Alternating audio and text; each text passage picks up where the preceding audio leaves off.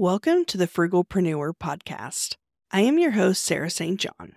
This episode is what I refer to as a showcase episode where I feature a bootstrapped entrepreneur and they briefly share their tips, tricks, tactics, techniques, and tools that help them bootstrap their business and the successes and failures along the way.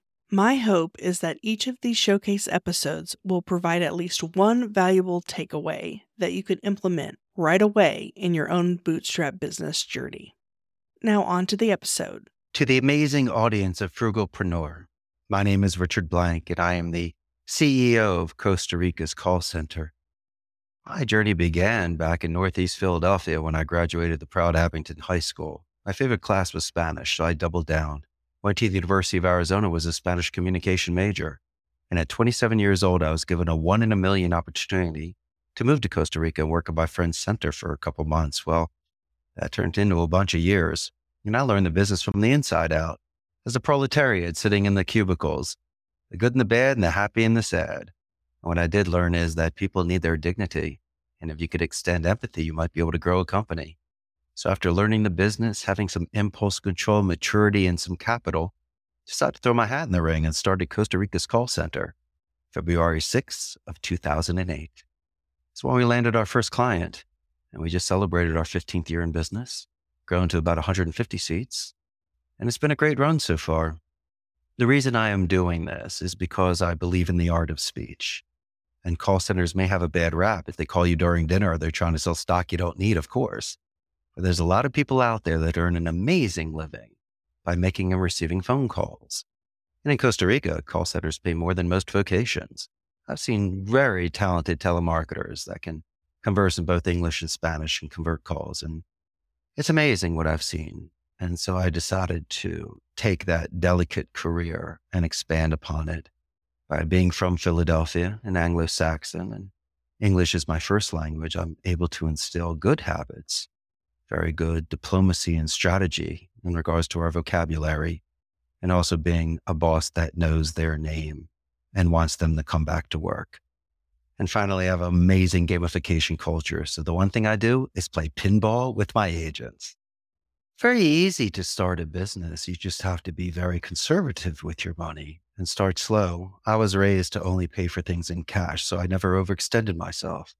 In regards to my own industry, a call center, I was very fortunate to be able to rent a turnkey station at a blended, or they call it a mixed call center, almost like an internet cafe that was a little bit more glorified. I was able to make my margin, pay the taxes and the benefits. The agent made what they needed to do, and I could scale accordingly. And I did that for a couple years until I almost outgrew that cage. And so I decided to purchase equipment and furniture and build out a 150 seat center for my second location. Now, buying secondhand furniture and computers can be extremely efficient for you, especially if they come out of the box and have never been used. And there is attrition rate and call centers come and go. So if you're a student, you get there on time, you can pick up things for pennies on a dollar. So I was able to ramp up my company with the best equipment. And I was able to do it for a fraction of the cost. And from there, I was able to use that money for bonuses, for promotions, and just having a stockpiled cash just in case something happens. I could sleep at night and ensure that my business is running and I can give the agents their job stability. And so, slow and steady, I did it like a tortoise instead of a hare. I took certain steps. And once again, I, I, wanted to make sure that I could sleep at night. The moment you don't act your wage and you try to be something you're not, you're, you're trying to keep up with it. And having penthouse suites and limousines, it does make sense for certain industries. But for a call center, the most important thing is that they're physiologically comfortable. They have all the equipment and all the support that they need to be the best rock stars and telemarketers in the industry. The biggest success I had when I was bootstrapping my business was being humble. I know that if I closed an account, I got more excitement out of that than any sort of earnings that I made. I was building on momentum. And I know that if I could repeat something and have good habits and structure, that I could expand a company. And so in the beginning, it really wasn't about flashing and moving too fast. I really wanted to make sure that I understood the levels that I was coming into and being able to master them. Because if I couldn't master certain entry level parts of building a business and being mature and responsible with money, how could I be responsible for hundreds of agents? And so I guess it's just first downs compared to getting a touchdown. And every time that I could keep an agent for a long period of time and have a client work with me for many years, obviously I was getting that sort of positive reinforcement and I was doing something correctly. Now, what have I done wrong in regards to starting a business? Well, what could happen is that you maybe delegate too fast and someone might not be ready for that promotion at that time. I believe in right bus, right seat. Somebody could just crush it on the phone, but not be the best manager. And then all of a sudden there's a burnt out or they become frustrated. And so a lot of that money was invested in individuals that looked great, sounded great. And when you put them on the field, they just couldn't throw the ball and score points. And so I prefer to build from within and mold somebody that is eager that can be a squire to a knight compared to bringing in a hot shot that could become a cancer or jumper and, and ruin the synergy of a call center. And so that sort of investment, it's time and especially money when you're dealing with the sort of labor force that we have here in Costa Rica. The number one tip that I use, once again, is empathy.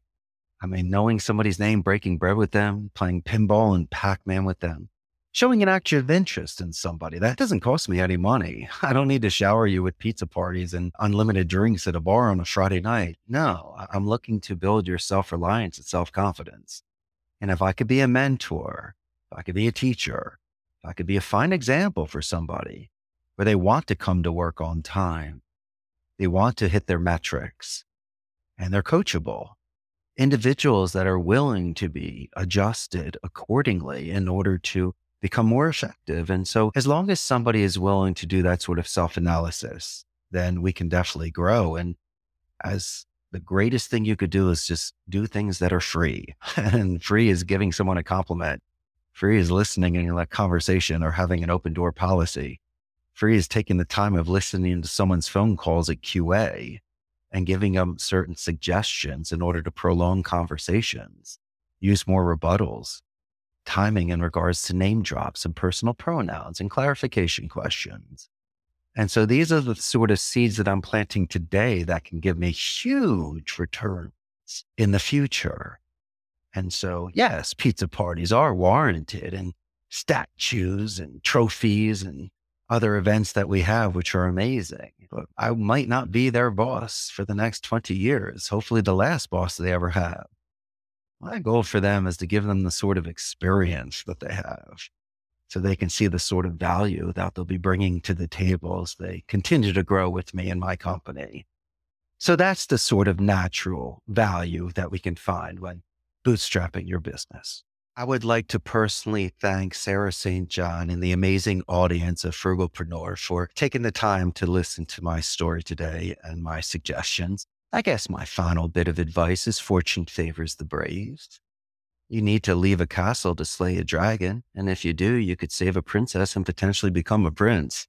There are naysayers and gray believers out there, and these are individuals that love you and care about you, but they may not know the sort of vision quest that you're on and the adventure that you're having. For me, it was very easy. I needed to get past a little bit of parents' guilt, be a little bit selfish because I didn't want to go to Ivy League, my grandfather went to Harvard, Pops went to Columbia Business, and David, my older brother, went to Washington Lee. I couldn't compete with that. I needed to follow my own and live my own life. And by gravitating towards a second language, all it did was show good faith and open so many doors for me. And so if you have a sort of passion, if you're putting good faith behind it, being responsible with your finances and your family, then by all means, I think you should dip your toe in the pool of life and try things because you never know how high you can fly and how far you can go. And if you're true to yourself, if you can look in the mirror, if you can make your bed in the morning and physiologically feel good, then that's great. Then it's another happy day. And if you have that foundation, if you have that stability, then you're capable of expanding and sharing that with others. And so for me, I wish I had a million dollar trick and there's no shortcut to this. I went old school Philly style. I wanted to really do this and I was going to win it. And the million dollar shot hit. And I'm very gracious for this. I feed families and it's made me a humble CEO. And if anything and nothing, when the gold and the jewels lose its luster, I know at the end of the day that I fulfilled my earlier goals as a young man. Are you a frugalpreneur looking to connect with like minded individuals? Join our community on Slack, connect with fellow listeners, share your thoughts on episodes, engage in meaningful discussions, including money saving tips and entrepreneurial insights, and help shape the future of the Frugalpreneur podcast. Plus, you can submit your questions in written or audio form to be featured on the show. Let's build a supportive space together. Join us now at frugal.show forward slash slack. See you on the inside.